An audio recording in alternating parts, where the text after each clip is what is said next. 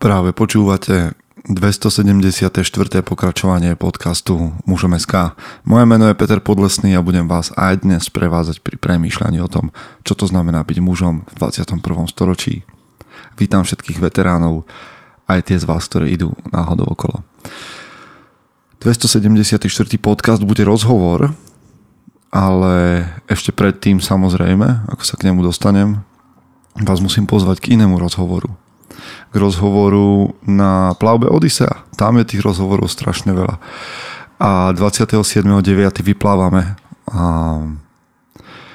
za ostrova, teda pôjdeme z ostrova Hvar a budeme sa plaviť ďalej 27.9. a pôjde to až do 1.10 úplne detaily toho, kadiaľ budeme plávať, ako to bude vyzerať, alebo kadiaľ sa poplavíme, nájdete na muzeum.sk lomeno od YSSEA. A mali by ste tam byť, už máme len pár voľných miest a pravdepodobne čakáme na teba a ty stále váháš, či ísť, neísť. Dobrá partia chlapov, výborní lektori, zážitky na mori a ty sa vrátiš zmenený. Nemôžeš čakávať zmenu, keď budeš robiť tak, veci tak, ako si ich robil doteraz. A toto je výborný impuls. Takže, vidíme sa na lodi chlapi, už je nás tam dobrá partia a teraz ešte ďalší. 5 lektorov a v organizačnom týme, loď, posádka, ostrovy. 27.9. až 1.10. OK? 2022. Okrem iného, okrem iného, ak mm, máš akúkoľvek vtedy vec, že nemôžeš, tak ťa pozývam inde, pozývam ťa na konferenciu. Konferencia, už máme nahodených speakerov, bude 3 dní predtým, to znamená 24.9. Ešte tam nie sú všetci speakery, ešte na niečom pracujeme, ale už sa to blíži, už sa to blíži a veľmi sa na to tešíme, takže kupujte listky, kým sa dá, aby sme vedeli, že nás podporujete. A to je vlastne to, prísť na Odiseu alebo prísť na konferenciu znamená podporiť mužom SK a postaviť sa za to, že, že veríme spoločným ideálom a spoločnej predstave o tom, čo to znamená byť mužom. Toľko teraz, toľko teraz, ale teším sa na to, že vás stretnem aby sme vyšli už z toho, z tej komfortnej zóny, že sa iba počúvame cez podcasty a klikáme na internetoch. OK? Takže plavba Odisea a konferencia chlapi, potrebujeme sa stretávať naživo. A toto sú skvelé príležitosti. Nie na budúci rok, tento rok. OK? Vďaka vám všetkým, ktorí nás podporujete akokoľvek inak. Posielate nám všimné, alebo teda na kávu, a posielate nám, a teraz dielate nás ako daň z podcastu. Toto všetko znamená, že ste súčasťou mužom SK ako hnutia. A vy, ktoré ste tu dámy a podporujete nás, máte odo mňa dvakrát takú poklonu. Ďakujeme. Poďme do rozhovoru.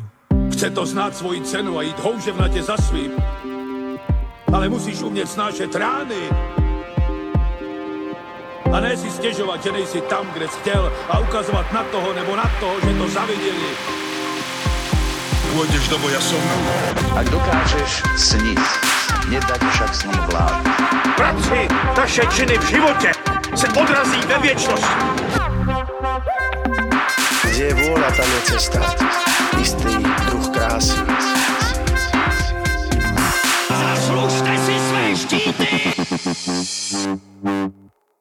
Priatelia, ďalší podcast s výborným hostom a dnešným hostom je teda Martin Horniak. Servus Martin, čau.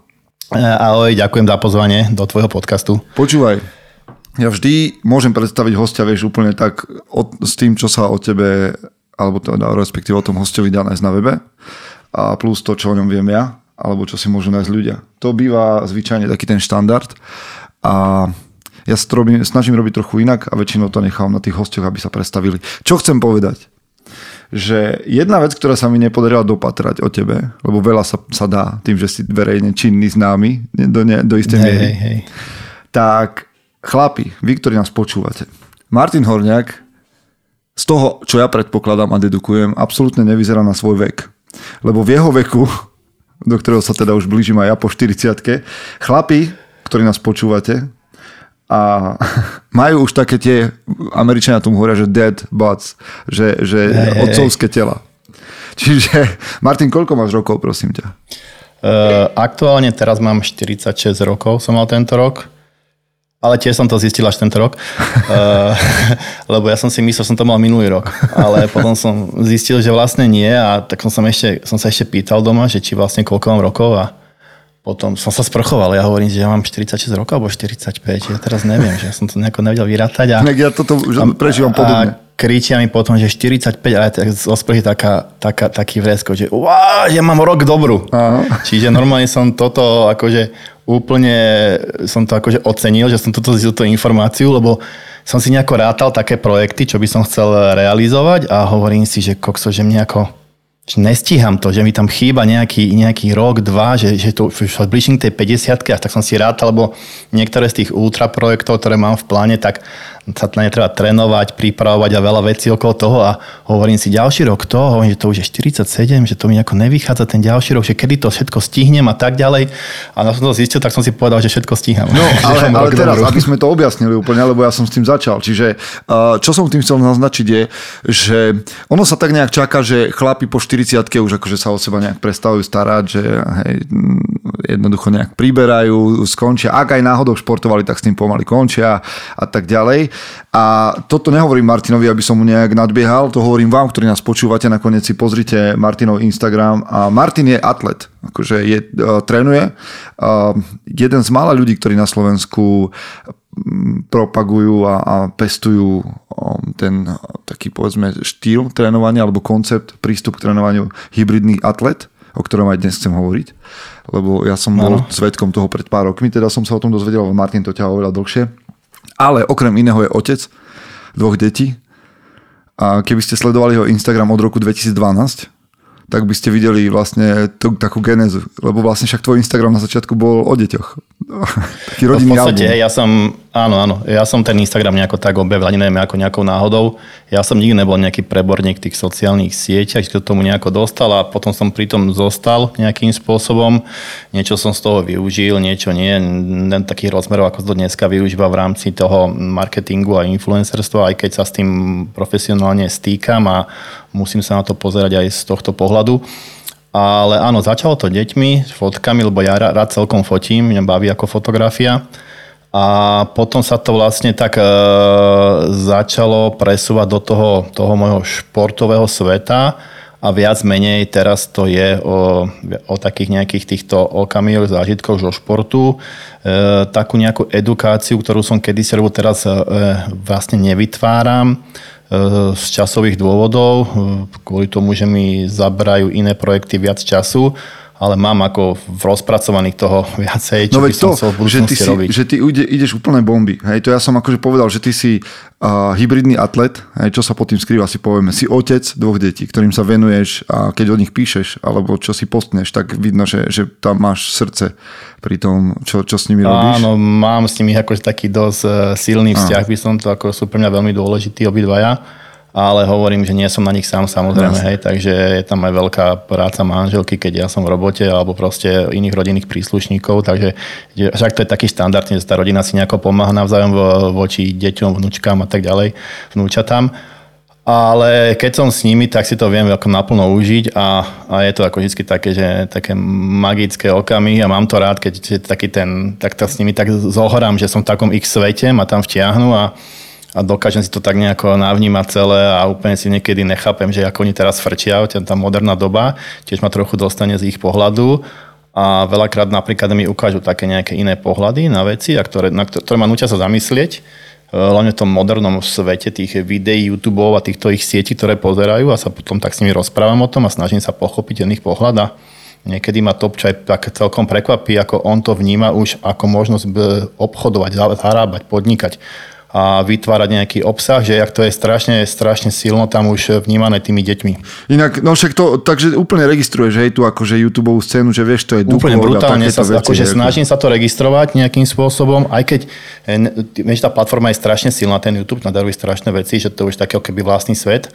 Nie som v tom akože úplne ja natívne doma, ale áno, registrujem to, aj, sme, aj som chcel vytvárať nejaké obsahy, len hovorím, to je mm, všetko tak časovo náročné, že aktuálne tento rok som si už musel povedať, že vlastne čo je tá priorita najvyššia, čo som schopný teraz e, robiť, respektíve mal by som robiť, aby sa mi tá hodnota nejako vrátila možno v budúcnosti a mal napríklad viacej času na nejaké iné projekty. To je super, lebo však toto, toto sme povedali absolútne maličký výsek z toho, čo robíš, lebo jedna z tých podstatných vecí, a o tom chcem počuť aj viac, lebo málo podľa mňa o tom hovoríš a, a, a zaslúži si to väčšiu pozornosť, je, že ty si a teraz znova ne, nedopatral som sa toho, že kedy, ale viem, že už v roku 2012 a ešte pred ním ste fungovali uh, v tvojom biznise a že si spoluzakladateľ Body Worldu, dobre hovorím? Áno, áno, Body World sme založili piatich chalani, to bol taký super projekt mladých chalanov, piatich.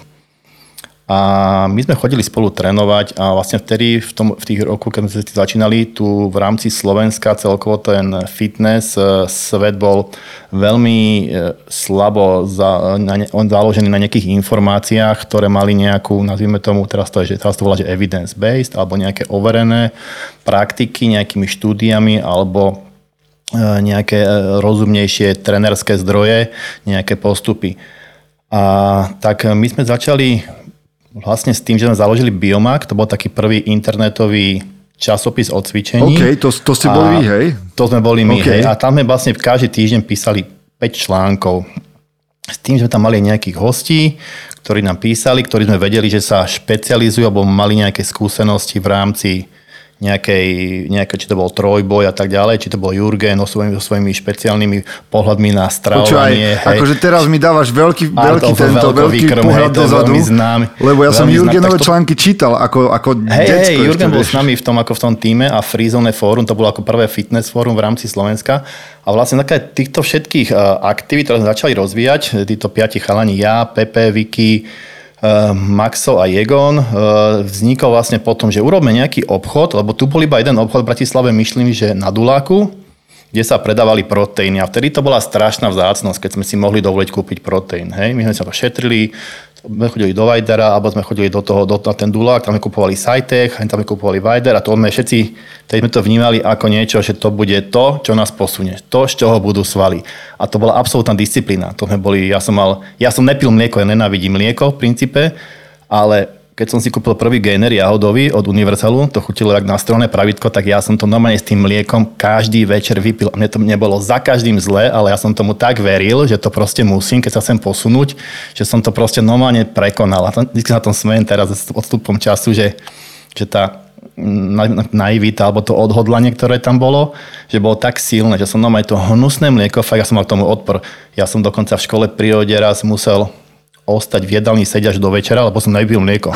Ja som odmietol. Proste, že ja to nevypijem, lebo ja to nepijem a ja som na to bol potrestaný. Čiže ja som mal k tomu fakt, že vážny odpor, ale pre to cvičenie a pre ten progres som bol ochotný proste sa Yes. trápiť každý deň, 2-3 krát. No čiže je za tebou obrovská cesta, veď vlastne Body, World je dnes e, fenomén, aj na Slovensku. Uh, snažíme sa pracovať stále na tom. Aktuálne sme ostali v týme dvaja, ja a Pepe, ktorí to uh, teraz nejako ťaháme uh, spolu a posúvame stále ďalej. Snažíme sa stále pracovať na nejakých nových projektoch, nových nápadoch a robiť tú prácu tak, ako sme začali, robiť to kvalitne, robiť to od, ako športovci pre športovcov a vládať tam také tie nové moderné pohľady na ten e-commerce, ktoré teraz sú vo svete, alebo prinášať nejaké inovatívnejšie nápady, ak nejaké máme. Takže to stále robíme a makáme na tom, hej. No, a toto všetko je vlastne naozaj len nástrel toho, čo ty robíš, lebo ja viem, že aj v Body Worlde proste prichádzate s ďalšími konceptami nových vecí, batohy, to, hento, tamto, že, to, Hej, že ten hej. brand a, že, a vyvíjate svoje vlastné veci. A váš túto v- predtréningovku, minule som dos, si zobral tú vašu, tak tam ma nastreluje úplne, to je veľmi zaujímavá vec. Bus, bu, má veľký úspech. Hej, no ale absolútne, keby, keby sme od tohoto všetkého mali odskočiť, hej, lebo to sú nejaké definície, ktoré sa o tebe dajú zistiť zvonku. Keby som sa teba Áno. spýtal, že kto je Martin Horniak, tak čo povieš ty? Ja mám taký status na Facebooku, som si ho minulom omylom prečítal zase a že chlapec z, z Dolných Honov, ktorý si plní jeden syn za druhým, jeden sen za druhým. A to je asi tak všetko, čo by som o sebe vedel povedať. Proste som z Dolných Honov a už, už keď som bol malý, som tak nejako vedel, že asi nebudem, nepôjdem do zamestnania nejakého takého štandardného, aj keď možno teraz odstupom času by som sa na to pozeral inak.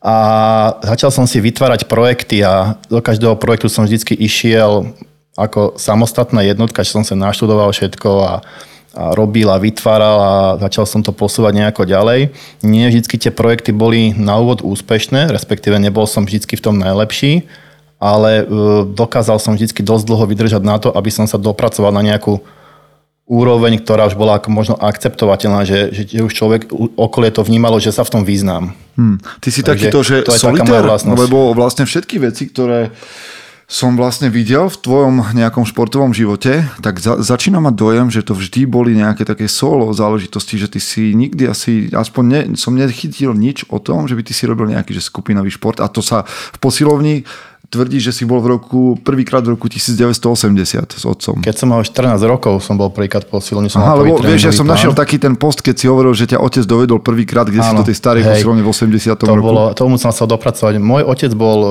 učiteľ telesnej výchovy na Slovenskej technickej univerzite. Mm-hmm a oni tam mali takú, také fitko. Aj tie fotky, čo si asi videl, to sú fakt, to bolo pro, také jediné unikátne fitko v rámci Bratislavy, to bol taký tam projekt. A on ma tam zobral a ja som bol z toho úplne unesený, z toho vesmíru, z tých strojov. A ja som tam strašne rád s ním chodil každý útorok, lebo on mal útorok e, hodiny vyučovací až do večera do 10. A ja som tam vlastne mohol ísť s ním po škole a ja som mohol byť vlastne na tých športoviskách. Čiže oni tam mali bazén, oni tam mali to malé fitness centrum, kde boli tie stroje kladkov, hej, špinavý od vazelín, to bolo proste také hrubé tyčky, proste také klasické kotúče. Smrdelo tam touto kožou, tou takouto pravou a bol tam bazén, potom som hrával s nimi basketbal, lebo otec vlastne mal tam hodiny basketbalu. Ja som si tam robil svoju gymnastiku, čo ma bavilo, lebo ja som tak vlastne začal tým športom, e, tým športom cez bojové umenia a mm-hmm to som bol vlastne, tam tá gymnastika sa k tomu nejako vždy spájala, čiže aby ste bol ohybný, vedel si skákať, premety, salta, takže toto som stále trénoval, snažil som sa nejako naučiť tieto veci sám a to som vlastne u toho otca v tej škole mal možnosť stále toto robiť. Takže preto som, a jeho, jeho jeden kolega Dušan Valentík, on sa venoval kulturistike už vtedy a on mi spravil taký prvý tréningový plán, že toto budeš cvičiť. A ja som to cvičil proste úplne, že nabitý a doma som mal drevenú lavičku v manglovni, v paneláku mm-hmm. a otec mi donesol takú starú hrdzavú činku, čo oni mali, keď boli ako deti s bráchom to bola štyricina sa mi zdá, to bola taká fakt, že to bolo žhrdavé rozožraté a to som mal dole veľkú činku. A si predstav, že máš drevenú lavičku a si ju vykladáš na mangel, šikmu, aby si mal šikmu lavičku, potom si dvíhaš činku a takto som ja cvičil proste tam dole. To je old school, to je riadny old school. Hej, hej, a tieto pivničné posilovny potom začali, začali sa rozrastať v rámci sídlisk v Bratislave určite. A my sme mali normálne v rámci sídliska na, na 20 vchodov, možno aj 10 posilovní. Každý, každý vchod mal pomaly vlastnú fitko, vlastnú skupinu, ľudia tak stretávali a potom bola niektorá lepšia, niektorá horšia. Tam sa začalo tak rozvíjať a potom pár chalánov, taká dobrá partia vznikli a sme cvičevali proste pravidelne každý večer v gyme sa stretávali, sme cvičili do 10. potom sme išli behať niekam, že do 11. ešte zabehať si a to boli také mega letné prázdniny proste. My sme Toto cvičili ale ráno, potom ja si to pamätám, večer. tak sme to mali aj my. Hey, hey. Môj prvý kontakt no. s činkami bol práve v, u nás v bloku, dole v pivnici. Mm-hmm a zaujímavé, ako tá doba ustúpila, že teda že za pár eur sa dostaneš no, teraz do vtedy, fitka. V tej dobe neboli fitka, no, to nebolo tak dostupné a vlastne také fitness centra, ako ich pozná súčasná doba alebo súčasní mladí ľudia, to je, to je fakt, že to je už je úplne niekde inde. Ja som rád, že to sem prišlo, hej, že to je zase, ten, ten nástroj je oveľa príjemnejší, je dostupnejší ale tá, taká tá stará škola to mala niečo do seba. Takú tú drínu, takú tú atmosféru, takú tú tímovosť, aj keď to je vlastne ako keby individuálny šport, ale tá tímovosť tam bola, tí chalani v týme to držalo pokope, to bolo, to bolo headsung, to bola výpomoc, to bolo proste to, to bolo, bol to taký, taký tímový duch tam bol. No a ty sa vnímaš teda ako taký individualista v živote? Že, lebo vieš, oh. robil si bojové športy, robil si crossfit, robil teraz tej, akože hovoríš o kulturistike. Ja som ťa videl na kajte, tuším, že niekde na nejakej fotke, hey, hey, hey, videl som ťa s, s lukom v ruke a, a tak ďalej a tak ďalej, že tých športov si skúsil viac a cítiš sa lepšie v takom, že solitár, že ideš si sám svoje? Vieš čo, ne, nepovedal by som, že cítim sa lepšie, ale sú to športy, ktoré ma asi bavili. Bavili ma viacej a ostal som pri nich. Ale ja som ale rád aj tímové športy. Basketbal som napríklad, alebo volejbal, ja som si rád zahral takéto, takéto akože v týme. Čiže ja som s tým nemal problém, ale mňa to nenaplňalo z, z pozície alebo z pohľadu nejakého rozvoja, že byť v, tým, byť v tom lepší. Hej, to nebolo niečo, čo, by, čo mi ma nejako že bavilo úplne.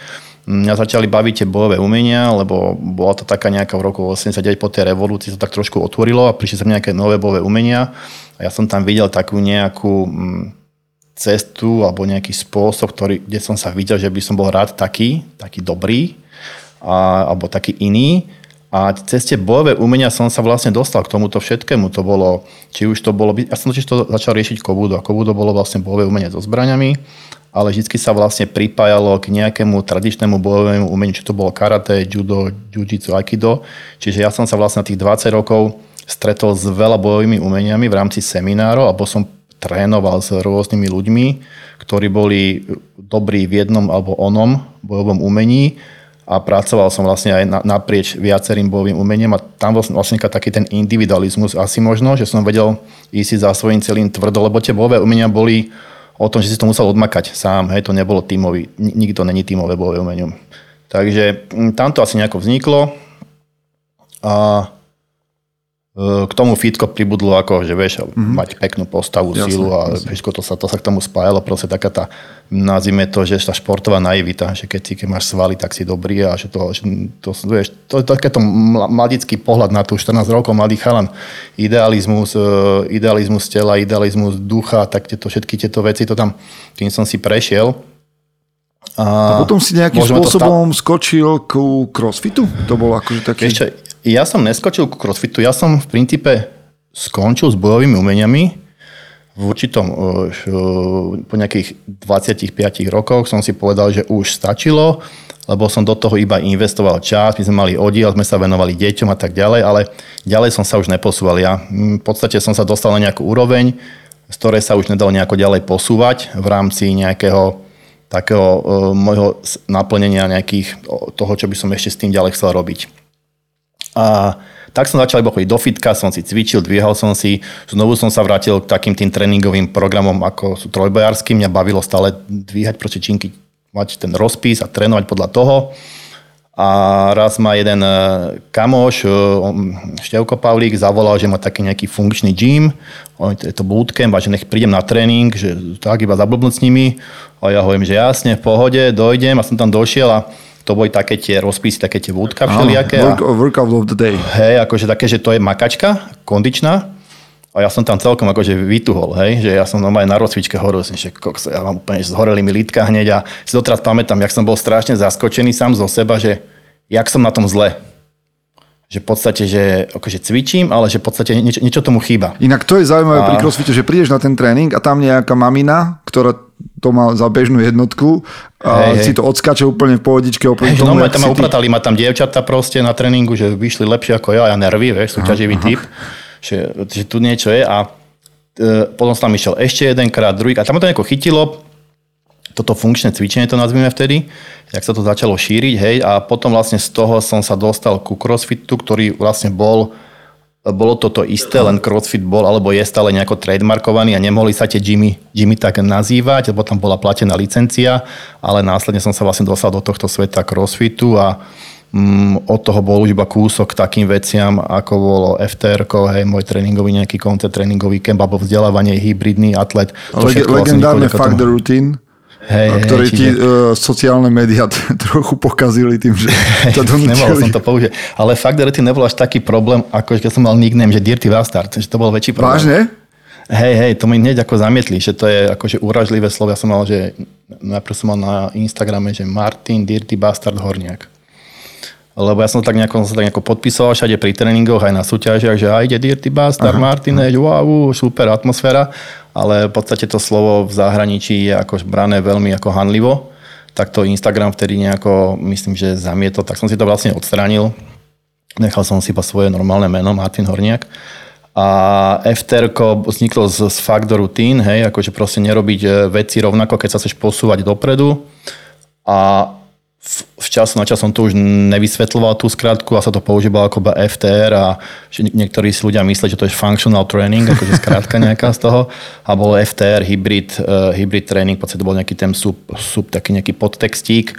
A s týmto vlastne môjim projektom, ktorým nejakým cieľom bolo vytvoriť nejakú takú vzdelávaciu inštitúciu alebo taký nejaký online tréningový koncept uh, ohľadom trénovania, kde bolo zahrnuté aj kondícia, aj spieranie, podstate také ten, ten crossfitový, nejaké pokrývalo to crossfitové cvičenie, ale už tak trošku systematickejšie. Vzniklo to FTR a to pár rokov celkom slušne fungovalo. A neviem, či to nebol jeden z prvých, ak nie prvý projekt, ktorý robil aj online programming v rámci Slovenska a celkom dosť úspešne. Doteraz mi píšu ľudia, že kde to môžu nájsť, že by chceli znovu zopakovať. A robili sme potom, alebo robil som potom aj e, semináre, jedničku, dvojku, také nejaké základy, programy potom pokročili. Čiže celkom to bolo ako, že sa to uchytilo dobre. Super. Kde do toho celého spadá? Lebo ja by som to rád prepojil, však ty o tom tréningu si hovoril na viacerých miestach, programingu a podobne, ale kde do toho celého spadá uh, tvoj biznis? Lebo predpokladám, že si nešiel do uh, Bodyworldu ako skúsený podnikateľ. No biznis začal už vtedy, ak som ti povedal, my boli piati chalani, tak my sa tedy rozhodli, A čo že vieš, vlastne... lebo ty hovoríš, že piati chalani, tak koľko ste mali rokov? No, fú, rádovo sme boli niekde na vysokej škole, čiže to bolo niečo málo po 18, 19, 20. Čiže žiadne Nie, to bolo- skúsenosti. Nič, nula proste. Z e-commerce tu nebol vôbec. My sme totiž to, my sme mali s tým Egonom, eh, on založil prvú hostingovú firmu na weby Egon, hej, to možno ľudia poznajú. A ja som popri tom vytváral weby klientom. Za tisíc korún sme vás dali hosting na rok a k tomu web. A čiže sme takto nejako, boli sme v tom IT segmente, v tom IT, Vieš, mňa toto baví, že, že vieš, tak, také protichodné veci, že, že, že typek proste si vieš, lebo toto nespadá do žiadnej škatulky, keď ľudia sa pozrú na to, že hej, určite si bol vyholený, robil si bojové umenia, dvíhal si váhy a Hej, po večeroch si sedel a robil stránky. No, tak, také niečo, hej, som programoval. Proste bavilo ma to, hej, to je IT. A viac menej vtedy sme vytvorili ten e-shop a začali sme nejako predávať. Doha- Podohali sme tu na nejakých e, distribútorov, čo tu pár bolo a niečo sme podovážali a snažili sa predávať. A najväčší deal bol, že, že správame si vlastné, vlastnú značku, vlastný produkt. Už vtedy sme začali robiť. To ešte možno malo ľudí si pamätá, ale Mm, a prvý, prvý produkt, tým, že Vicky a Pepe sa vrátili, boli v Amerike, títo dvaja br- bráchovci, a tak e, v Amerike niečo pochytili, čo tam dialo a my sme v, v, z Ameriky si dávali namiešavať prvé hydrolizáty. A sme to tu predávali ako, to bolo, že Evolution, potom bolo Hydro, potom Hydro TT. A to sme robili my ako prvý, toto okolo hydrolizátov tu vtedy sa ani ne, nechápalo sa, že tu také niečo môže byť. My to prvý na Slovensku mali v predaji a boli celkom dobre ochutené. A čo bol najväčší deal, či sme vlastne začali, bol kreatín. Keď prišiel kreatín na trh, tak e, tam asi stalo 100 eur 300 gramov. Proste to bol vtedy stra, strašne drahý produkt, výrazne drahý a fungoval. Len sa ťažko zháňal. A keďže sme už nejako tak uvažovali, tak sme si sme nejako vyňurali, že sa dá objednať z Číny 50 kg kreatínu. Tak, tak sme sa poskladali a sme objednali 50 kg kreatínu. Taký súd nám prišiel a že čo s tým, že tak predáme to kamošom.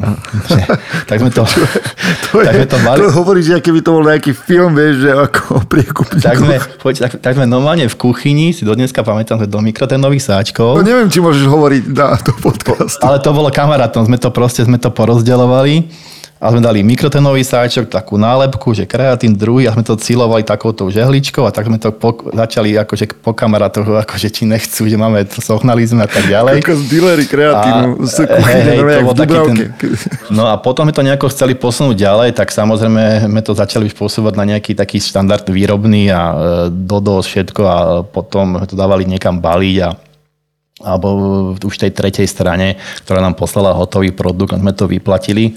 A to vlastne tak vzniklo, vlastne to bolo, že Bio5 sme sa volali, teda stále sa voláme ako SROčka a to bol vlastne brand a ten vlastne celkovo zastrešil, akože potom celkovo zastrešuje Bodyworld. Čiže to začalo takým do kríža, potom mali vlastnú linku výrobnú, tu sme chvíľku držali, potom sme ju uzatvorili, zbalili, kvôli tomu presovali aktivity viac na obchodné a aktuálne, tak si presne povedal, sa znovu vraciame k tej, e, tej produkcii vlastnej značky.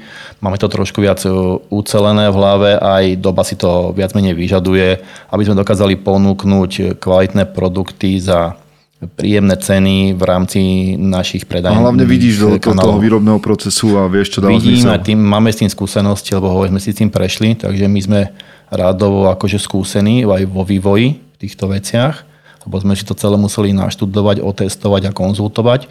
Čiže naše produkty nie sú iba e, prelepené nejaké privátky, ale fakt je za tým vždy nejaká idea, nejaký vývoj a nejaké pokusy, omily a ochucovania, čiže snažíme sa do toho stále vkladať nejakú tú vlastnú ideológiu, vlastnú originalitu. Čo má z tvojho pohľadu spoločné biznis a, a šport? A tréning. Čo si si preniesol? Je, sú tam prenosné veci medzi tým? Jak to vnímaš? No, podľa mňa, hej, najviac, najviac, čo sú tam veci, je tá disciplína. A že musíš dosť dlho vydržať. Lebo keď nevydržíš dlho, tak e, tie neúspechy ťa, ťa môžu dostať. Lebo tie neúspechy prídu v každom. Nie každému sa podarí vybudovať e, raketový biznis e, v krátkej dobe. Vždycky... A, a to je dnes ako keby taký, že podmienka, že keď do troch rokov neurobíš z toho milióny, tak končíš. Ale vy proste no, ťaháte tá doba tých všelijakých startupov, kedy sa vlastne natlačia cudzie peniaze do nejakých nápadov, projektov a sa čaká, či to vystrelí alebo nevystrelí. Ono to možno na pár vecí je dobrý, je to zaujímavý možno projekt, že tá doba to nejako tak vytvorila, ale práve možno vďaka tomu vzniklo veľa dobrých projektov, že sa vlastne veľa nepodarilo. Len v, v danej dobe, kedy sme my začínali, také nič nebolo. Alebo sme nevedeli takto nejako uvažovať. A aktuálne už sme e, sa snažíme fungovať nejako, aby sme mali jasnú definíciu, e, aby sme dokázali ústať. Hmm. Proste, že byť samostatný, že nebyť závislý na nejaké externé investície, aj keď aktuálne je to možno vec, ktorá, ktorá každému biznisu nejaký investor môže pomôcť, len otázka je do akej miery, čo za tým potom hmm. je na, ako, na, na oplátku, čo jo. musíš tomu investorovi ponúknuť. Lebo ja si nemyslím, že dneska je niečo zadarmo. Hej. No a teda hovoríš, že disciplína, vytrvalosť, to sú veci, ktoré si To určite, určite. Hej, hej. Zaujímavé, dnes som sa presne o tom bavil jedným, s jedným klientom, ktorý akože nadšene išiel s tým, že teda pokoril na, na deadlifte tú takú mytickú stovku a tak a že dlho sa trápil okolo toho a ja som mu vždy zdôrazňoval, že OK, že vydrž, že, ten, že dôveruj tomu procesu, ktorý je nastavený a že sa tam dostaneš, lebo ľudia majú pocit, že niečo 20-30 rokov zanedbávali a potom, že za 3 mesiace vyrobia ten, ten výsledok. Hej. A takisto možno je to v návykoch, Hej. takisto je to v rutinách, možno takisto je to v biznise. Určite, určite toto je dôležitá vec, čo si teraz povedal a veriť ten proces a to, čo je často ja vidím ako chybu, je, že ľudia často napríklad menia tréningový plán, že neveria v to, čo dostali od niekoho a očakávajú tie výsledky príliš rýchlo, alebo nevidia tie výsledky, nevedia ich kvantifikovať z tréningu na tréning a tým pádom eh, hľadajú zmenu, hľadajú nejakú inú cestu, hľadajú nejakú ďalšiu informáciu od niekoho iného, kto vyzerá lepšie, lebo si myslia, že keď vyzerá lepšie, že, že, im, že im povie lepšie. A taká tá, takéto eh, peer-to-peer, že vlastne, že koho vnímaš ako nejaký relevantný zdroj, že to je veľmi náročné dneska si definovať. A v podnikaní alebo v biznise hociakom, ktorý sa dneska niekto rozhodne robiť to isté. Tá konkurencia je tu silná, je, silná, je všade, je, toho proste vzniká veľa. Čo sa týka e-shopov, tak to je úplne tragédia. Čo týka komercie, lebo už veľmi ľahko človek si dneska vytvorí e-shop, lebo všetko je dostupné buď zadarmo, fríte technológie a ostatné už potom sa tak nejako na to nalepuje ale v našich začiatkoch to nebolo. My všetko museli povytvárať sami a aktuálne už v takom rozmere, že už nemôžeme zobrať úplne hotové riešenie, bo všetko treba vyvíjať na mieru. Je to logisticky prepojené s viacerými systémmi od skladových, expedičných. Ty si mal niekedy takú predstavu, systémov. akože toto je výsledok vízie? Vieš čo, mal som predstavu a toto není výsledok tej vízie. Stále to okay, ešte... okay, tak toto mi čiže mám, čiže mám predstavu, ale stále nie som tam, kde tá predstava je a to je asi taký jeden z mojich problémov, ktorý som si uvedomil, že mám. A ja som k tomu našiel nejakú literatúru a ono to je ako v podstate môže, môže to ako psychická akože porucha mm. trošku. Že, no, psychická porucha, ktorá ťa doviedla k úspechu, však fajn. No, k úspechu neviem, či to je ešte úspech, to, ešte to tak nevnímam osobne a to je práve, že uh, ja keď niečo dosiahnem, nejaký, nejaký cieľ projektu, uh, vždy dosiahnem ho a, a nič. To mi povedz, počúvaj, v športe a v biznise. Hej. Lebo ja toto mám veľmi podobné, že, že vieš sa tešiť z toho, keď dosiahneš úspech, alebo sa pozeráš, že kam ďalej? E, trvá to strašne krátko. Aha, Ale tak, je to, ako, je, trvá to štra, strašne krátko a mám k tomu jednu výbornú knihu, ktorá je pre mňa teraz akože absolútne akože top kniha a ono to má nejaké označenie, to, to, to, táto choroba, mm. nazvime to, ale ako neberiem to ako, že to je fakt, že si Jasne. chorý, ale je to určite taká psychická vlastnosť, ktorú treba trošku inač pochopiť aby si vedel vnímať e, to nadšenie z toho, z tých výsledkov, alebo tú, tú, tú radosť nejako viacej. Aby si si nepripadal, že stále akože nič. Lebo to nie je dobre tiež, lebo ťa to potom... Počúvaj, ako povedz názov, naplňať. potrebujem si ju prečítať. Počkaj, poviem ti to rovno, mám to... ja som si to aj... Ja to mám v telefóne, lebo to čítam. Je to Brett Stulberg. Mhm. A sa to volá, hej, Stulberg. A je to The Practice of Groundedness. OK. Ja ti potom pošlem linku. Dobre, no super. a A ja ju dám aj to- do popisu, lebo myslím si, že nie sme sami dvaja v tom. je to akože veľmi silná kniha a veľmi za mňa po dlhej dobe. Ja mám rád knihy, ktoré sú do praxe. Že vieš, že si čítaš a dokážem z toho niečo aplikovať. Jo. Že už čítam také knihy tie motivačné, to nemám moc rád. A ani také nejaké príbehové, nečítam teraz, ale mám rád také tie praktické knihy, či už to je v rámci tréningových nejakých postupov, alebo vedeckých, alebo e, psychologických, alebo technologických. Že v podstate niečo, čo potrebujem a sa to snažím vždy nejako uchopiť a, prax, pr- ako previesť do praxe a mať to ako súčasť nejakého životnej nejakých, nejakých táskov. A ja nečítam ani tak, že veľa kníh, lebo vždy, keď zoberiem nejakú, tak kým to aplikujem do praxe, mi to zabere dlhú dobu, aby som to pochopil. Čítanie veľa kníh, ja som mal také obdobie a mám pocit, že to je pasta. Že, že hromadíš informácie, informácie a potom nič. Vieš, že ideš len ďalšiu, ďalšiu. Asi, otázka, je znamen, otázka je asi aj, aké knihy čítaš. Či je to nejaká beletria, príbehy a tak ďalej. To môže byť akože... Fajn. Uh, určite ľudí to naplňa, lebo príbehy a nejaké... Však ľudia, takíto ľudia majú nejaký, nejaký, nejaké možno informácie o tých príbehoch, potom vedia rozprávať, vedia písať a tak ďalej, čiže to byť v poriadku. Ja som ten človek, že hľadať také tie praktické, nazvime to praktické knihy, mm-hmm. že nie, niečo z nich vždy ťažím čo by som mohol aplikovať alebo pochopiť. A toto bola kniha, oni majú viac takýchto performance e, kníh a bol tam nejaký koautor, ktorého už dlhšie sledujem toho človeka a páči sa mi, ako uvažuje nad veľa vecami ohľadom behania aj takýchto vecí. A tým pádom tá kniha mi vlastne otvorila oči a tá kniha hovorí o tom, e, že ako akceptovať realitu. A to je podľa mňa to najpodstatnejšie, čo, čo, čo som v podst- v podstate, ani som nevedel, že som celý život nejako o tom hovoril a teraz mi tá kniha to nejako ukázala, že to som ja, som sa tam úplne našiel. A tá hlavná myšlienka, ktorá, ktorá mi teraz, že, že akceptuj, kto si, kde si, nie kto chceš, že, že, by si, že chceš byť, alebo že kde by si mal byť a že čo by si mal robiť. Ale že to, čo, čo akurát, lebo to sa presne deje pri športe. Veľa ľudí sa vracia po zranení, po, po zranení, alebo sa vracajú k športu a stále očakáva tá ich hlava, že hneď budú tam, kde boli. Uh-huh. A si to nevedia niek- niekedy upratať, že ty, ty tam teraz nie si, nemôžeš ísť tento tréning. Dáš ho, ale nemôžeš ísť, nemáš právo ho ísť ten tréning. Takisto ako v podnikaní, teraz si tu a vieš, že sa dá robiť aj toto, ale to teraz není pre teba priorita. Musíš robiť tento malý krok. Musíš tu tieto dokumenty podpísať napríklad a nie robiť nejakú aplikáciu, na ktorú máš nápad, že by bola brutálna a znovu sa proste presunúť nejakým e, procesingom v hlave na nejakú úplne iný task, ktorý je absolútne irrelevantný v danom, danom čase. A toto sa mi tak celkom podarilo si uvažovať tieto veci a veľmi mi to pomohlo aj e, v tom, teraz tak urýchlenie niektorých procesov v rámci aj bodywordu, v rámci trénovania a v rámci takých nejakých nastavení nových, že čo chcem napríklad tento rok, alebo ako som si upratal nejaké, nejaké ciele, nejaké projekty, nápady, alebo čomu sa, čomu sa venujem. Hovoríme o cieľoch, projektoch. Ja viem, že ty aj k tréningom pristupuješ veľmi pragmaticky a že analizuješ veci, plánuješ a podobne. A robíš to tak aj v biznise? Analizuješ? Uh, áno, áno. Čím ďalej, tým viac sa k tomu teraz dostávam. A hlavne aktuálne taká tá dátová analytika, či už to je marketing, data-driven marketing a tieto veci, to ma tak celkom teraz baví. A to je samouk všetko.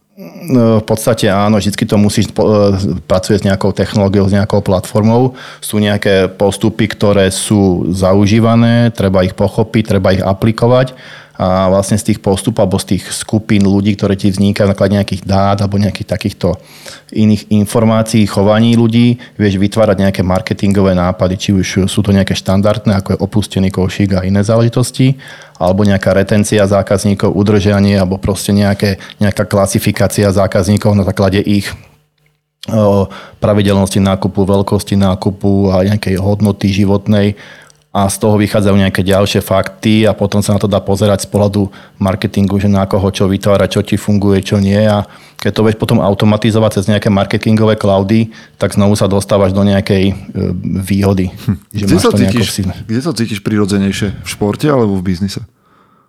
Uh, neviem. Si, si, neviem. Je to pre teba také, že, že nevnímaš tie prechody? Že ne, ne, ne, stále vôbec, je to, áno, hej, hej, ja to mám ako taký jeden celok. Wow. Lebo akože teraz ťa počúvame, vieš, hovoríš na takej akože informatickom leveli, technicky proste popisuješ, veľakrát sa stane, ale že, že skladáš regále. U, jasne, mňa to baví, akože prác, manuálna práca a kreat, ja som ako v tom dome, ja s tým nemám problém. Ja som bol tak nejako naučený, ja som začínal tým, že som chodil stiahovať, že som stierkoval, maloval, tak som zarábal prvé peniaze. A pomáhal som otcovi stavať chalupu, Takisto na dome, keď treba niečo, tak robím si to viac menej sám, lebo také nejaké základné veci. Hej. Čiže tá manuálna zručnosť alebo vzťah manuálnej práci je u mňa úplne oka otvorený a na to baví, ako vytvárať. Ja, moja sestra je napríklad architekt, hej, a asi tam niečo také, že my máme také, že to umelecké cítenie tak trošku vnímam. A keď sme, keď sme mali ešte Johaku, to bola vlastne firma, ktorá sa venovala tvorbe webových stránok, jedna z prvých, tak e, ja som tam mal zaparťaka Andrea Borského, jeden z top e, slovenských dizajnerov webových. A my sme si tak celkom dobre rozumeli tým, že ja som programoval, on dizajnoval, ale popri tom som tú kreativitu nejako vnímal, z takého nejakého pohľadu, čo je dobre, čo je zlé. Veľa som sa aj od neho naučil a to mi tak zostalo, že ja tú vizuálnu stránku stále, e, stále viem ako nejako vytvoriť niečo vizuálne, kreatívne. Nehovorím, že som top designer, ale viem vytvoriť nejaké základné veci a aj to tak vlastne potom vnímam, že keď vytváram, mňa takéto projekty viacej bavia, že keď vytváram a vidím, čo som vytvoril, že to ma naplňa viacej. Keď sa si pýtal na to, tak to ma baví, že vidím za sebou niečo fyzikálne, čo, čo môžeš ohmatať vizuálne. Vieš čo, rozmýšľam, ako samozrejme ty sa ohradil, že či to už je úspech, nie je to úspech, ale stejne. A keďže, keďže robíme podcast pre mužov, samozrejme nás počúva veľmi veľa žien, lebo chcú vedieť, ak to muži majú, ale uh, kto je vlastne, alebo čo stojí za, za tým tvojim setupom v hlave, čo stojí za tým úspechom. Že, ja som sledoval totiž to nejakú dobu, aj na tvojom Instagrame, ten príbeh toho, tvoj otec, je, hodil si to na web, tak to vytiahnem, že tvoj otec mal nejaké zranenie, ty sa o ňo staral a mne sa ten príbeh páčil, hej, že otec, vlastne syn vracia otcovi niečo, nejakú starostlivosť, že sa to garde obratilo. Jaký podiel na tom, kto si má tvoj otec, tvoji rodičia? Uh, ono asi veľký, lebo predsa ten, ten, tých 18 rokov života s nimi, to, to ťa musí nejako naformovať. Ale čo je podstatné, oni ma nikdy do ničoho nejako nenútili. Hmm. Vždycky mi ako pomohli ten šport, akože zobrali ma na tie lyžovačky, tátko ma brával, hej, do tej telocvične, ale viac menej ja som bol potom taký športový, taká čierna ovca. Ja som sa vybral nejakým spôsobom, oni proste, OK, máš tréning, tak choď. Hmm a viac, viac neriešili. Hej? Ja som chodil na sústredenie, na vystúpenia a tak ďalej. A oni stále sa len pýtali, ako bolo čo. A že dobre, super. A čiže vlastne nechali ma ako keby si vyšlapala ten chodník možno a tak ma monitorovali, že či sa mi darí, či som v poriadku. A to je možno to, čo ostalo vo mne, že som si tak, že stále si idem sám za tým cieľom, mm. že tak sa snažím sa ísť niekedy aj cez hlava, nehlava, že cez cesty, ktoré nie sú vyšlapané. Ale podobne to robíš ty teraz so svojimi deťmi, jak tak sledujem, že tiež ich vodíš k nejakému športu? Nie, nie, nie, nie ako vedome, nie. Ako že, že teda nie. si, si vonku a zrazu to... oni bicyklujú, skáču a, a to hento? Áno, tak nejako to riešime takým hravým spôsobom. Tamarka chodí tancovať, tu tancovanie Eh, predtým chodili na gymnastiku, len časovo teraz už nejako to nestíhali ich prevážať na začiatku, čiže to ich bavilo.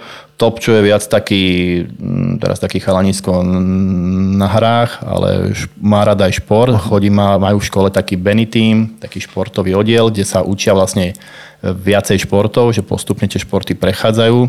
Dvakrát, že je tam nejaký ten pohybový, uh-huh.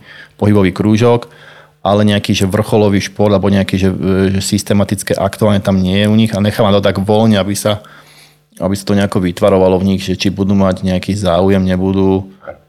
Asi tak nejako mi to Ty si inak v jednom, v jednom vlogu svojom si sa ohradil tak voči rodičom, ktorí nemyslia na to, že by sami mali s príkladom svojim deťom. No ono by to, asi je, asi je to, neviem, to je mne to príde také normálne, že by ten, ten rodič mohol tvarovať to dieťa. No dobre, ale je to štandard, keď sa pozrieš okolo? No nie je to štandard, určite minimálne z pohľadu obezity detskej.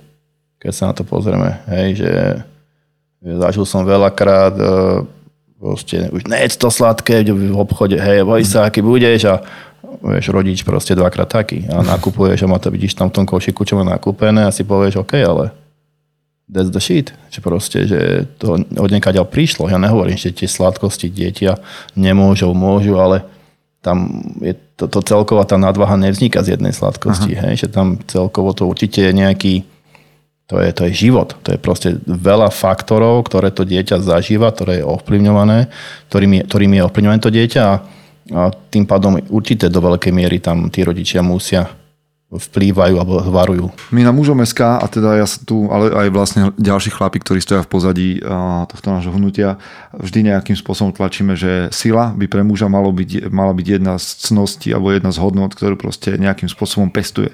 A ty si prišiel vlastne s konceptom, ktorý tu nie je štandardný, dokonca ten koncept toho hybridného atleta z môjho pohľadu búra, alebo vtedy no, na Slovensku ešte musí asi v takej širokej verejnosti zbúrať nejaké mýty. Lebo vždy sme sa pozerali na športovcov ako na tých, ktorí sú veľkí svalnatí, ktorí ťahajú váhy a potom na tých, ktorí sú 60-kiloví šľachovití a behajú maratóny.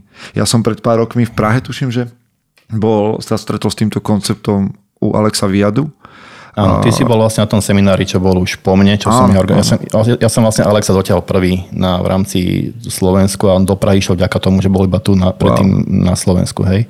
Lebo ja som vlastne k Alexovi bol dvakrát v Írsku na seminári. Čo je vlastne, vlastne jeden, aby sme to tak predstavili, teda Alex Viada je jeden z takých propagátorov hlavných. On je veľkých. propagátorov a hlavne k tomu napísal nejakú, nejakú aj literatúru a celkovo on má také, by som napísal triezve uvažovanie nad faktami a rôznymi trendami a dokáže vždy rozumne na to diskutovať. A celkovo ten ich e, nazvime, tá ich, tá ich spoločnosť Complete Human Performance, ktorá sa venuje atletom ako z tréningového nejakého, majú, teda je tam vlastne nejaké e, viacej trénerov, ktorí sa venujú proste rôznym atletom a špecializujú sa na túto hybridnú prípravu, to nazvime. Tak sa jej venujú viac menej, tak snažia sa ten koncept e, ladiť aby bol funkčný, aby, aby tam nedochádzalo k zbytočnej robo, robote, nerobili sa nadbytočné tréningové jednotky, nebehali sa nadbytočné kilometre a to koncipujú s tým, aby vznikal progres v rámci obidvoch tých spektier, ktoré, ktorý daný človek chce spájať, daný, daný, daný športovec alebo daný jedinec. Čiže hybridný atlet pre človeka, ktorý možno nebol nikdy v posilovni a mal by ste tam, mali by ste tam chlapi zabehnúť občas, rozumne, možno ideálne s trénerom, keď ste tam nikdy neboli, ale pre týchto lajkov e, to poviem, e, že 100 kilový chlap, a tým myslím 100 kg svalov, môže zabehnúť e, maratón alebo ultramaratón úspešne bez toho, aby teda mal nejakých teda 60 kg a bol taký ten klasický reprezentant maratónový, že černo. Dá sa to aj tak povedať, v podstate ten hybridný nejaký hybridný atlet sa môže chápať, že spájaš nejaké dve odvetia, ktoré spolu nesúvisia, hej? že sú ako keby z opačného spektra. Nemusí to byť iba svaly a behanie, môže to byť, sú to špeciálne jednotky, sú to požiarníci hej? a pri ich práci, kde potrebujú aj sílu, aj kondíciu. Viac menej hybridný atlet nie je nič iné ako silová kondičná príprava v konečnom dôsledku. Povedz mi, ako, ako chlap od železa pôvodne, Aký si mal ty vzťah k behu? Ja som, pred troma rokmi som neodbehol kilometr. Ja som nebehával vôbec. A inak toto je brutálna vec. Znova ten vyťahnem tvoj vek, sorry za to. Nemyslím si, že by si bol nejaký starý. Ja sa chystám do toho, do toho veku. Ale práve, že myslím, že e, ja som sa obklopil e, aj v tom virtuálnom svete chlapmi, ktorí majú po 40 a sú v top forme. Hej. A mm-hmm. teraz akože nechcem tlačiť na to, že hej, ako môže byť chlap po 40 v tom forme, ale môže. Môže byť vo veľmi dobrej forme. Hej, nie je to... Môže, tam veľa dôvodov, prečo môže byť... Aby e, mal byť. Hej. Prečo môže byť vo forme. Jedna z tých, e, z tých vecí je, že má upratané veľa vecí. V živote mm. by mhm. mal mohol mať už v tom období mm-hmm. a nemá nejaké ešte e, hormonálne výkyvy z pohľadu testosterónu, ktorý môže ovplyvňovať niektoré rozhodnutia. To nehovorím, len to hovorím v dobrom, hej že tí mladí ľudia, vlastne mladí chalani v 20 robia najväčšie chujarny, aké môžu a to je preto... A veľakrát im to prechádza, jasné. Hej, ale to je normálne, lebo ten, ten, ten testosterón a ten predný kortex nejako tam, tam celkovo šlape a tam vnikajú také nápady, proste hovadiny. A v tom pokročilom veku sa to už samozrejme trošku ukludňuje, však ten testosterón aj klesa aj iné veci. A druhá vec, človek má už e, istejšie aj finančné zázemie veľakrát. Hmm. Čiže môže sa venovať e, sám sebe, môže mať tú disciplínu, môže mať nastavený čas, aj keď zase na druhej strane je tam problém ohľadom, e, ako to stíhať, keď už má rodinu, deti Jasne. a tak ďalej. Ale, ale má, súhlasím s tým, že chlap po 40 môže mať upratanejší život a myslím si, že začať trénovať, možno, ak, ak dovtedy sa nehýbal, lebo sa venoval im veciam, a mu prinesie väčšiu kvalitu života. A keď určite, ty hovoríš, že si pred tromi rokmi nezabehol kilometr, ja, ja mám podobne, ja mám 39, ťahám to na 40 teraz a ja nemám, vyslovene som nemal, že dobrý vzťah k behu. A stále je to také, že povedzme, že Vieš je to čo, také tomu, mier v zbraní, napriek, ale... Jasne, jasne. Napriek tomu, že ja som robil ten crossfit, kde boli tie kondičné bloky, tak behanie nebolo nič e, keď si videl niekedy bežať nejakého robota, takého, vieš, poloautomatického, to som bol ja. Proste, vieš, to bolo hranaté, všetko tvrdé a po, po 500 metroch som myslel, že mi explodujú kríže, lebo samozrejme z toho silového tréningu vznikajú nejaké funkčné alebo fyziologické nejaké predispozície. Väčšinou u nás e, lifterov je to také, že tá pánva je trošku podtočená dozadu a tým, že je podtočená dozadu, máš inde ťažisko aj hmotnosti, máš väčšiu svalovú motu hore, takže celá tá biomechanika, ten gate toho behu je iný a tie kríže trpia. Väčšinou máme slabšie priťahovače, slabšie brúšne svaly oproti krížom a tomu celému posterior chainu, hej, tomu, čo ťaháte mŕtvolík 200-300, tak viete, že tam tá sila proste vzadu tých toho reťazca je proste úplne iná ako tento prednej pesti, ale pri behaní to proste robí nejaké, nejaké, nejakú neplechu. Hmm. A tá neplecha väčšinou prichádza v podobe, ešte stehna vám tuhnú a strašne vás bolia kríže, ale tak strašne, že ja som veľakrát, keď som začal behať, ja som normálne, bývam pri poli a išiel som také kolečko, ja som normálne kláčal na poli, mi tekli slzy od bolesti, že ako som mal strašné krče v priamoračoch a ja hovorím, že ja ani neprejdem domov, hovorím. Počúvaj, tak som tak... 3 roky dozadu takéto stavy opisuješ a teraz behávaš, že 100 km, 115, 140, beháš po svete. Ja som si snažil vypísať, kde všade si bol, čo všetko si behal a potom som sa na to vykašľal. že, Vieš že ten človek ten, za 3 áno, roky áno, nabehal to, toľko, že, že to je zoznam začalo ma to, to behanie, ja, to, ja som akože robím tie ultrabehy, to sú všetko, ale akože tréningu to nie je len o ultrabehoch. Ultrabehy sú behy vlastne na väčšiu vzdialenosť ako je maratón. Mm-hmm. Čiže viac ako 42 km. Ja som sa k tomu dostal nejakým, nejakým vývojom a tým, že to bola pre mňa výzva. Ako, tým, že som robíte vo u mňa ten crossfit, čo bolo o tom okamihu, maximálne vyťaženie, v jednom okamihu naraz plné bomby, čiže tá fyzická sila a pre mňa zase taká výzva prišla, že čo ďalej v tom živote a že, že jak, jak môžem veľmi trpeť, jak dlho. Počúvaj, počúvaj ma.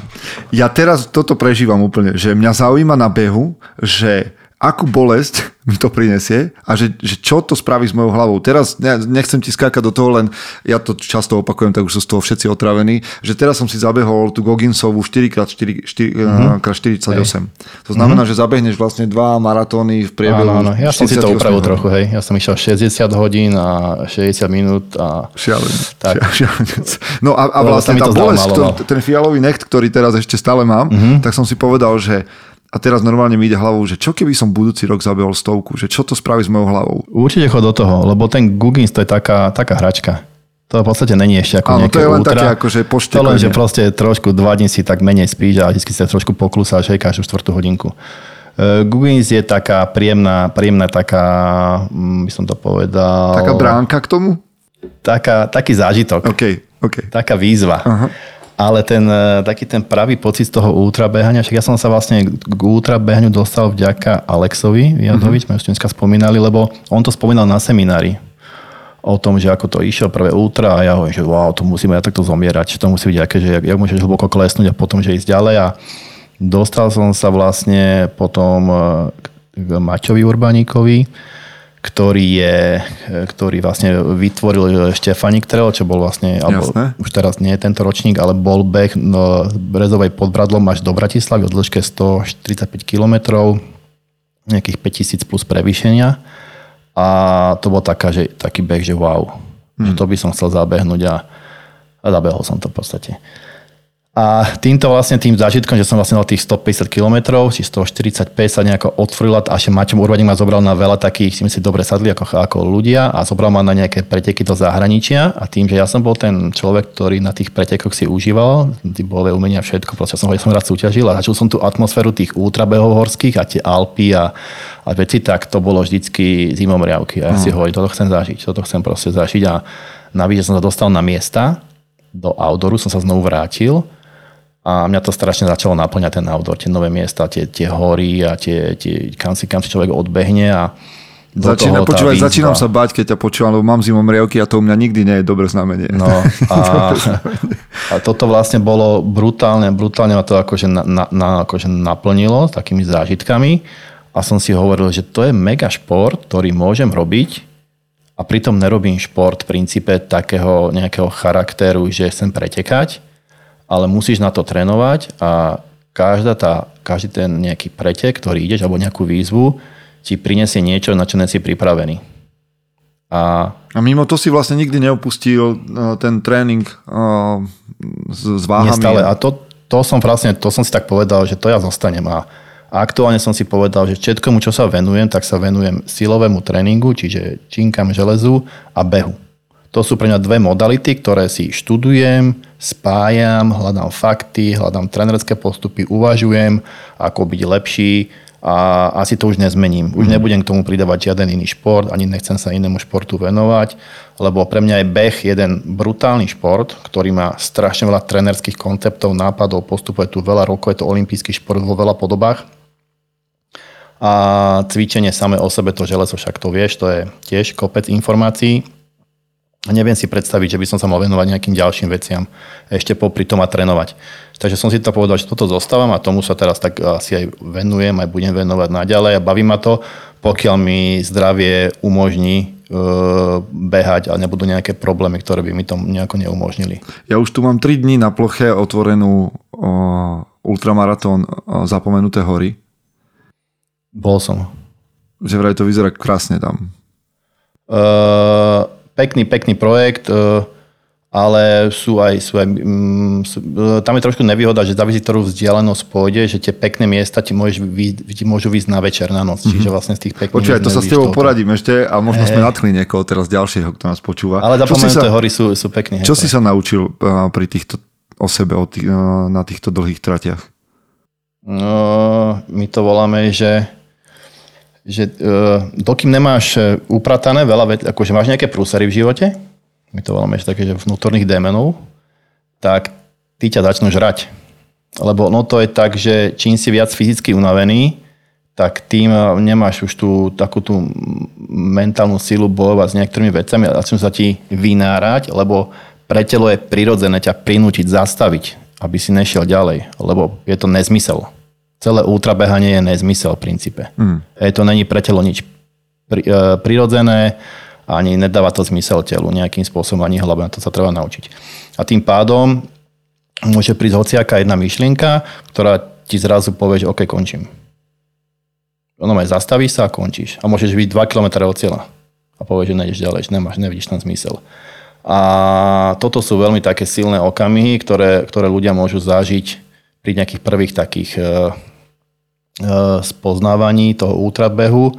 A keď sú dlho sami, napríklad v lese, v noci, bo samozrejme to sú x desiatky hodinové výkony, alebo proste si v pohybe niekde, rádovo sa môžeš od, e, hýbať od 15 do 40 hodín a viac, hej, si proste sám niekde na nejakej trase a vtedy také tie vnútorné dialógy aj s tými, s tými zlými vnútornými dialógami môžu zosilnieť a e, veľakrát je to vlastne o tom, ako to dokážeš zmanéžovať, upratať a uvedomiť si tu ten okamih, že kde si, čo si a že vlastne čo to teraz pre teba znamená. A nájsť tam možno aj riešenie. Takže to sa veľakrát podarilo mne napríklad v tých začiatkoch, ale aktuálne čím máš ten život e, čistejší, nazvime to, že menej bordelu, tak e, je to behanie viac už také potom performance a už riešiš prúsery v rámci performance, to znamená žalúdok, bolí ťa, zranenie. No veď ty si to, musel si párkrát ustúpiť takticky. A, Hej, nielen a, prešiel si viackrát, no. prednedávnom aj zranením, ktoré si aj dokumentoval, že ak si z toho pomaličky vychádzal. Ako, Áno, sa, ako sa s takou frustráciou človek z, Vieš nejak čo, je to, sporata. aktuálne to je zle, si myslím stále, že to nemám ešte úplne v hlave. Uh, taký nie som úplne, by som povedal, s tým zrovnaný s tými, s tými neúspechmi. A vždycky, keď idem, a teraz som bol vlastne tento týždeň, sme boli na Strečianskej mašle, to je 50 km, taký pekný, krásny beh ináč, 50 km na 3000, krásne prostredie a Uh, od začiatku som cítil takú nejakú, ja neviem, či, jak trému by som to nazval, že som znovu nejako, že či to dokončím, ale v princípe mňa ne, ne, ani nešlo o, o dokončenie aktuálne teraz tento pretek, lebo ja som teraz v takom tréningovom procese a vedel som, že vlastne má to byť súčasť nejakého tréningu a keď poviem v polke koniec, je to úplne v poriadku, lebo mám tréningový plán a nepotrebujem teraz to pretláčať a bytočne vlastne oddialovať e, tréningový proces, respektíve zvyšovať e, riziko opätovného zranenia sa. Ale bolo tam také nejaká emocia, ktorú som mm, potom analyzoval a myslím, že to bolo ešte to, že týždeň som mal nedokončené jedny preteky, na nich som sa zranil, Maderu sa mi nepodarilo dokončiť, boli brutálne krče, to bol náročnejší pretek, uh-huh. ako som očakával. Tak je to také, že že to máš v sebe, že kurva, čo by som to chcel znovu, že, že zlomiť, ale práve preto aj mám teraz taký tvrdý, tvrdé rozhodnutie, že tento rok som si povedal žiadne dlhé behy, kvôli tomu, že nemám dostatok času venovať príprave ale som si povedal, že budem niečo kratšie a k tomu mám postavený vlastne aj tréningový plán štvormesačný. A ten je celkom masaker, ten tréningový plán, takže ten si teraz tak užívam, lebo som si ho s koučom robil a dobral som ho od kouča a je to také, že je to externý nejaký faktor, ktorý poslúcham. Hmm. Čiže ty máš teraz máš na, to, na tento šport svojho kouča? Teraz, teraz mám hej rozpis od, od trénera od iného, ako nie je to odo mňa postavené. Zobral som hotový od dobrého trénera, do, hotový tréningový plán a aby som mal proste, mm, by som povedal nejakú, že jas, jasnú predpoveď toho týždňa, čo budem kedy, aké objemy a do toho sa snažím teraz napasovať e, to cvičenie, je to trošku náročnejšie, lebo ten tréningový plán je robený čisto pre bežcov a už tam dotlačať nejaké tréningové jednotky silové je trošku horšie voči regenerácii, tak sa to snažím teraz nejako tak e, uchopiť, aby som to zvládal, ale pomalinky to ide. No. A ty zároveň aj koučuješ nejakých atletov, ľudí okolo Aktuálne seba? už nie, sa tomu nevenujem. Vypol si to úplne. tréning. Ne, to sa nedá stíhať proste a nebudem robiť robotu, ktorá by nebola taká, ako si predstavujem. Môj posledný taký väčší coacherský alebo tréningový projekt bolo Zaži Ultra, čo sme robili s Maťom Urbaníkom pre účastníkov Štefanik Trail, čo bol 8-mesačný tréningový camp, kde, ktorý viedol vlastne kombináciu toho silového a beha, pripoval ľudí na ten prekonanie toho Štefanika, tých 145 No tak koho kilometrov. vyhlásime tu na, keď sme nadchli, čo keď sme nadchli niekoho a chce začať uh, hybridného atleta, tak koho vyhlásime, kde sa majú ľudia obratiť? to je veľmi náročné, ako, no, to sa ma pýta viacej ľudí teraz, že, že na, v rámci Slovenska neviem, neviem takto povedať, že kto, závisí, Ale, čo lebo tí je, ľudia... to, je to taký akože vzácný Je koncept, ktorý nerobí je. že hoci kto. Uh, otázka je, že čo tí ľudia chcú spájať, vieš, od toho závisí. Lebo napríklad aj u vás, viete, vy robíte silové kondičné prípravy, čiže u vás je to úplne OK ísť k vám. Myslím, Vidíš, že tak to... môžeme vyhlásiť nás. Je No, to, čiže A- u vás... Uh, je, je, je to to- pravda, že v istom zmysle a na druhej strane je fakt asi málo kto, o, kto, o kom som ja na Slovensku počul, že by sa venoval tomu, čo ty, že ultra behy a zároveň váhy. Hej? Uh, Je nás tu viacej, akože kamošov, chalanov, čo poznám a sú dokonca teraz dosť dobrí. Uh, Jedno, Maťa Fide sa pozdravujem, teraz uh, zabehol strašné bomby a tiež vyšiel z pozadia takého silového a je tiež vysoký chalan radovo 100 kg a teraz dal bomby, akože myslím, že 100 km na na e, 6000 výškových, čo je mega, dal to za 20 hodín 15 skončil uh, medzi, medzi uh, myslím, že z 200, alebo 35. 35. z 200 pretekárov, hej, čo je akože super akože výkon, ale presne tam bolo vidno, že on e, tvrdo rok, dva akože disciplína makal, ráno o tretej vstával na tréningy, aby mohol byť o 7 v robote a venovať sa potom deťom, čiže tam tá disciplína, obeta a nastavenie toho času od neho je napríklad e, presne ukážka toho, že, že sa to dá, nie je to ľahké, ale že v čase prídu tie výsledky. Ja by som sa ťa tu v tomto pýtal strašne toho veľa. Mne sa páči, že v tvojom živote sa spája, že biznis, šport, rodina. Inak, lebo vieš, pre mnohých ľudí, ktorí sú mimo toho nášho kruhu, možno že nejakého pohybu športu, tak majú pocit, že ja vám sa ľahko hovorí, lebo vy máte, vy si môžete zacvičiť, kedy chcete a tak ďalej. Ale my No. vo vnútri vieme, že to je práve naopak, že sa venujeme toľkým veciam, že niekedy na ten tréning, ak nemám dosť disciplíny, neostane čas. Aj to, ten čas si ešte viem predstaviť, ale mne niekedy teraz tak, že som akože taký, že ani nemám chuť. Že presítený. Proste, že všetko... Normálne idem do toho, tým, že ja mám vlastne, mám gym tu na v robote, mám v sklade urobený taký malinký, hej, že mi to stačí. Čiže v podstate ja sa ani neprezlečem, dám si boost, keď som unavený, idem tam v rifách, hodím dole tričko a niekedy sa vedomím, že mi to nechutí. Normálne, že mám taký deň, že nič a to sa mi stalo viackrát, len um, už som, sa, už som sa naučil s tým nejako fungovať a viem, že potom treba do, dohľadávať, že, kde, je tá, kde je tá strata energie. U mňa je problém, že ja malo jem.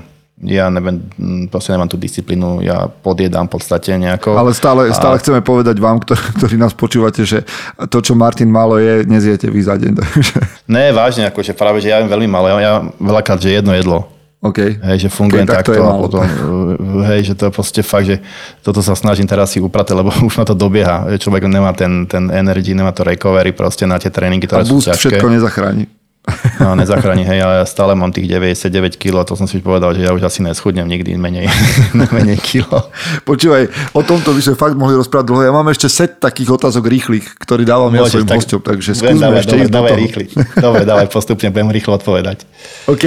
A povedz mi prosím ťa, čo si si kúpil za posledné mesiace, s čím si veľmi spokojný? Tam je čokoľvek. Bež, te, bežecké tenisky a ruksak na behanie nový. Počkaj, ruksak, odkiaľ, no hovor značky. No, ja som si kúpil ruksak v Decathlone, takú značku Evadict, e, tým, že tie bežecké ruksaky sú relatívne drahé a tam človek musí, musí, musí mu to sedieť, nejako to usporiadanie a potreboval som taký nový menelitrový, tak no, išiel som kúpiť niečo topčový do Dekača a o tento ruksak, oni som celý život, som to dal na seba, oblikol som ho, to je najväčší problém, že ja neoblečím bežecké veci. Aha. A si, more, ten je nejaký dobrý, 54 eur, hovorím, že tam sedel, chodil som okolo neho a teraz mám také obdobie, že nekupujem hneď veci, že dávam si 7 dní kým, že či to naozaj potrebujem, aby som a toto bolo tiež, že 7 dní si... Ne, toto bolo hneď, že som si povedal, zoberiem si účtenku, maximálne ho zajtra vrátim. Tak som celý večer chodil s ním doma s ruksakom na chrbte, že či mi sedí. A, som a dal tenisky? flašky a chodil som. A tenisky som teraz vlastne mm, kupoval si takisto nové, ktoré teraz vyšli od, od Hoka Speedgo, tie 5 lebo tým, že som mal to zranenie, tú šlachu, e, nemohol som nosiť hociaké tenisky. E, mechanické tlačenie zvonku po členkom mi spôsobovalo pálenie uh-huh. tej šlachy, mi to uh-huh. puchlo, bolelo ma a musel som prejsť aj na iný drop mm, teniskový, na nižší, kedy som zistil, že tá šlacha je menej namáhaná, keď stojím, že nemám s tým problémy. Takže toho som riešil aktuálne poslednú dobu, že v čom budem behávať ďalej, aby tá šlacha nebolela. E, to je iba obrovská téma no, v tomto svete, že v čom behať a ako hmm. behať. Tak. Takže aktuálne toto sú také moje top, top akože buy, čo, som, čo, som, čo mi robil radosť. Povedz mi prosím ťa nejaké zlyhanie, o ktorom si presvedčený, že ťa posunulo dopredu. Uh, zlyhanie, ktoré ma posunulo dopredu. Kokso, vieš, to ani takto neviem definovať, ale podľa mňa každé jedno DNF na ultrabehu, ktoré som zažil, alebo som sa rozhodol, nedokončený pretek, okay. tak uh, mi dalo veľa. Mi hmm. dalo veľa, a, lebo k tomu DNF-ku nejaké, smerovali nejaké kroky a vďaka tomu, že to nastalo, tak som si mohol uvedomiť, aké kroky k tomu smerovali a poučiť sa z toho, napríklad napraviť to. Investíciu, in, akú investíciu považuješ vo svojom živote za dôležitú? Do investícia. A to je jedno, že či sú peniaze, čas. O... Vieš čo, je to skôr vzdelanie nejakým spôsobom, uh-huh. že, že posúva tú, tú, tie svoje vedomosti alebo svoje zručnosti ďalej. Ešte máš, ešte máš nejaký prehľad, že koľko si do toho investoval? Nie, nie, nemám. Ale hovoríme o tisícoch eur. No, asi hej, no. Tak čo to tak nalepilo za tie roky už, hmm. hej. Tak to, tak to, to býva. To, akože, to vieš, za mnou prídu stojí. niekedy mladí tréneri, aj dnes som mal jeden taký rozhovor s chlapcom, ktorý chce ísť do trénovania a hovorí, že hm, neviem, že som na začiatku, že sa mi oplatí investovať do vzdelania. Hovorím, že práve teraz. A práve hej, teraz musíš určite. investovať masívne tým, že mm, ja keď som to vzdelanie riešil, však vlastne aj, aj rádo, keď vlastne riešil vzdelania, čo tu neboli, tak my sme museli za tými vzdelaniami cestovať. Mm. Aktuálne tie online vzdelania je úplne niečo iné človek vlastne nemusí cestovať, ale ja som musel cestovať za každým vzdelaním do zahraničia. A ja som sa, akože na začiatku, keď ma Rádo vlastne eh, pribral k sebe, tak som no. sa tešil z toho, že som aj vďaka tomu nielen, že získal informácie, ale videl som aj tú vášeň tých ľudí, ktorí boli že svetové mena, prednášať a, a venovať sa tomu, že áno, keď som áno. sedel u Klokova, tak proste to bolo, že si videl v tom človeku tú vášeň pre to, čo robí a už to ma nadchýnalo. Hej, že to hey, nezažiješ hey, online. To stretnutie, stretnutie s tými, nazvime to, že mentormi nejakými, ktorí si si vybral, hej, či už sú dobrí, zlí, alebo majú pravdu, nemajú pravdu, to je úplne jedno, alebo je to nejaký trend, alebo není trend, je vždycky taká, taká zažitková skutočnosť, ktorá môže viesť k takej silnejšej, nazvime to, motivácii ďalej robiť kvalitnú robotu. Existuje niečo, čo ľudia okolo teba považujú u teba za veľmi divný zvyk?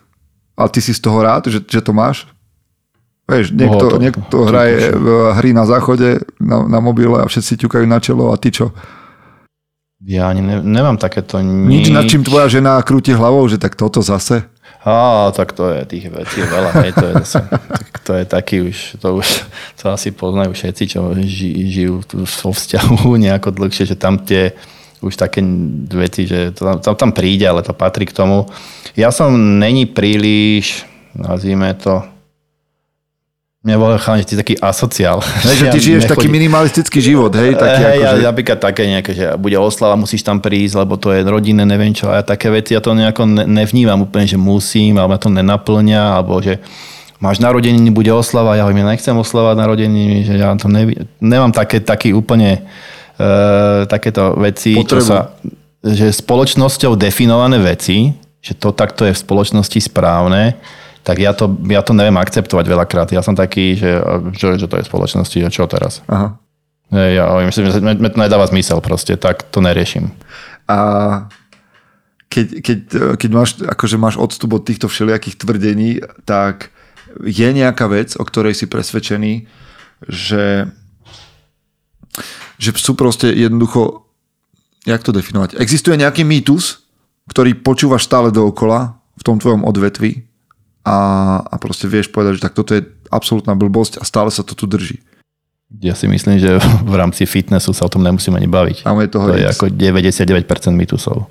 čiže, čiže to je akože najhorší segment, kde sú mytusy, ja si myslím, a v súčasnosti so sociálnymi médiami a týmito všelijakými influencerskými trendami a to, čo sa hodnotí, je to veľmi náročné už aj odlíšiť veľakrát, lebo je tam strašný taký ten cherry picking no. informácií. No, každý chce byť strašne podal... originálny, chce prísť so svojím hej, novým niečím. Hej, a business model vlastne za tým si vytvárajú, čiže a tým, že tam je ľahký, ľahký reach na ľudí, na veľký, veľký, vlastne veľké, veľké publikum, tak je tam proste, vznikajú takéto mýtusové až, až potom také by som povedal, se, sektoidné proste skupiny ľudí a to o tom fitnesse, tom je to silné. Hej. Či a v biznise? Je, je niečo v biznise, čo počúvaš, že... V biznise nie, nie, nie. V biznise to tak nevidím ja osobne. Ja, ja akože fakt sa snažím ten biznis riešiť. E, mám pár ľudí, ktorých sledujem, ktorých si vážim v rámci biznisu. A vidím, Slováci? Čo robia. Či v zahraničí? Slováci, Slováci, hej napríklad Mišo Meško z Martinusu. No, hovoril kamarát. som s ním už párkrát, áno. Hej, hej, vlastne my sme mu aj robili e, web kedysi Martinusu ako Johaku, takže my sa odtiaľ poznáme a my stále sledujem, ako, ako vytvárajú proste ten, e, ten Martinus posúvať ďalej a my som vždy, keď e, riešime či už kamarátskú debatu, alebo sa pýtam ho na nejaké veci z biznis, či to niekedy riešili, tak je to super aj kam sa vlastne tvaruje, alebo dostal Martinus, alebo ako to vedie, ako to posúva, alebo celkovo ten než on, alebo celý Martinus, vlastne to je, asi to je o ľuďoch presne v tom, v tom týme, takže, takže tam to je, to, to napríklad je Míša jeden z takých na Slovensku, ktorých si vážim a sledujem. Dve posledné veci. Jedna, ako odpočívaš? No a nespím občas. To je tak. Stačí to ti to? Tak, Keď je toho veľa v eh, robote, máš proste pretlak uh, naložené. Veľmi im pomáha behanie, to je, to, je, to je super vec. Čiže to je, jak táto Lenka Vacvalová, tiež som s ňou hovoril, no, že, že keď máš toho veľa, Lenka, tak ideš zabehnúť maratón. Hej, Lenka, Lenka má potom toho strašne veľa, lebo ona v kúse beha. Lenka je super, Lenka má proste úplne iný level výkonnosti a projektov, takže Uh, Čiže ty si ideš zabehať takú akože 20 že do kľudu. Áno, tak ideš do lesa a vrátiš sa o pár hodín. No.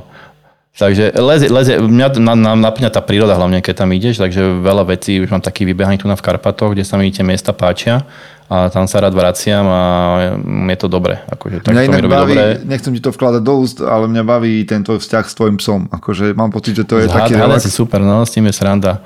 On je taký špecifický psísko a on je vlastne ďalší partecisko, že keď idem s ním, tak to tiež veľká sranda niekedy s ním, že ísť niekam a jak sa on chová, alebo jak si to rieši on vo svojej tej hlave chlpatej a niekedy, niekedy to baví so mňou behať, niekedy nie, lebo, lebo ho má nervy, ideme dlho.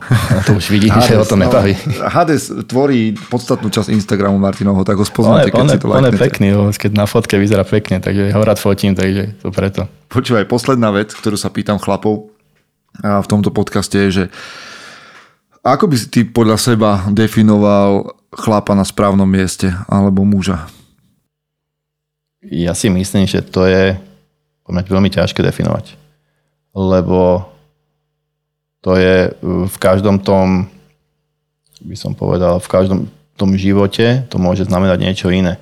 Uh, m- mal by byť akože určitým spôsobom schopný riešiť uh, problémy nejakým spôsobom, hej, že nevzdáva to, to je, čo, čo sa, ja, môžem, ja to môžem povedať, či, ak- ako vnímam ja svoje nejaké hodnoty, hej, že, ale definovať to ako in general sa mi, neviem, či môžem z nejakých skúseností, bo nemám akože nejakú Tu môžeš alebo- Môžem, iba hovorím, že neviem, či, či to má, mať nejakú rozumnú, ne- nejaké rozumné akože, o, akože mm, zdroj nejaký, že prečo práve tak.